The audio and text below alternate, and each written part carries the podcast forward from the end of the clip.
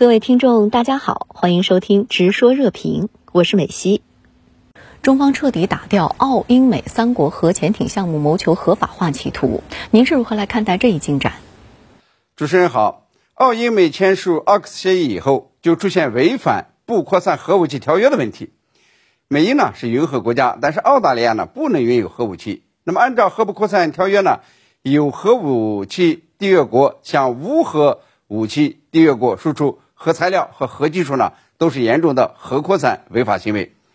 对此呢，这个澳英美试图暗度陈仓，以核潜艇制造和核装置均在英美为理由，试图呢让核潜艇项目合法化。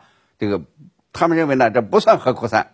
他们呢还试图通过误导舆论，这个污蔑审议程序的正义性，试图闯关。那么今年九月底啊，举行的国际原子能机构第六十六届大会上。中方和其他的成员国呢主持正义，对澳英美的所谓修正案进行了审议，确定了澳英美核潜艇项目违反不扩散核武器条约。也就是说呢，从国际法上已经宣布澳英美核潜艇项目为非法，是核武器非法转让，是不能够继续进行的。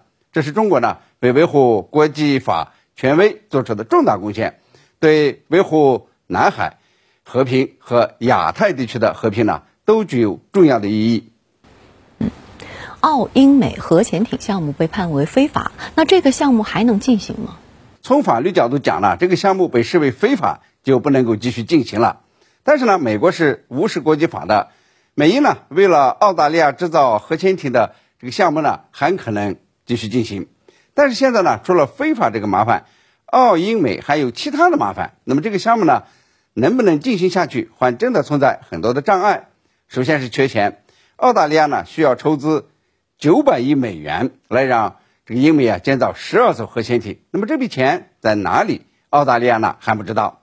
为了造核潜艇，美国呢还需要数十亿美元来扩充核潜艇建造能力。那么这个钱谁出？美国出还是澳大利亚出？没有定论。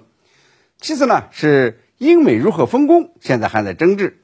美英呢都想赚这笔钱，但谁做什么？没有协商好，也难以协调。第三是亚太国家对澳大利亚建立核潜艇舰队感到不安，认为对地区安全构成了威胁，会从外交和安全上呢不断的敲打澳英美。那么亚太国家呢对澳大利亚的压力呢也将不断的增加。第四呢是参与奥克斯协议签订的政治人物会随时下台，也可能引发继任者的反思和修订。那么澳英美核潜艇项目呢已经引发了。澳大利亚政界和学界的反思，有澳大利亚学者呢就尖锐的指出，对此呀，无论从哪个角度看，奥克斯协议呢，都像是一场由美国主谋、英国盲从，最终让澳大利亚充当马前卒的骗局。这是一项政治决定，而不是安全协议。所以啊，这个美英呢为澳大利亚制造核潜艇的项目，那么就存在未生先死的可能性，而且呢，这种可能性还比较大。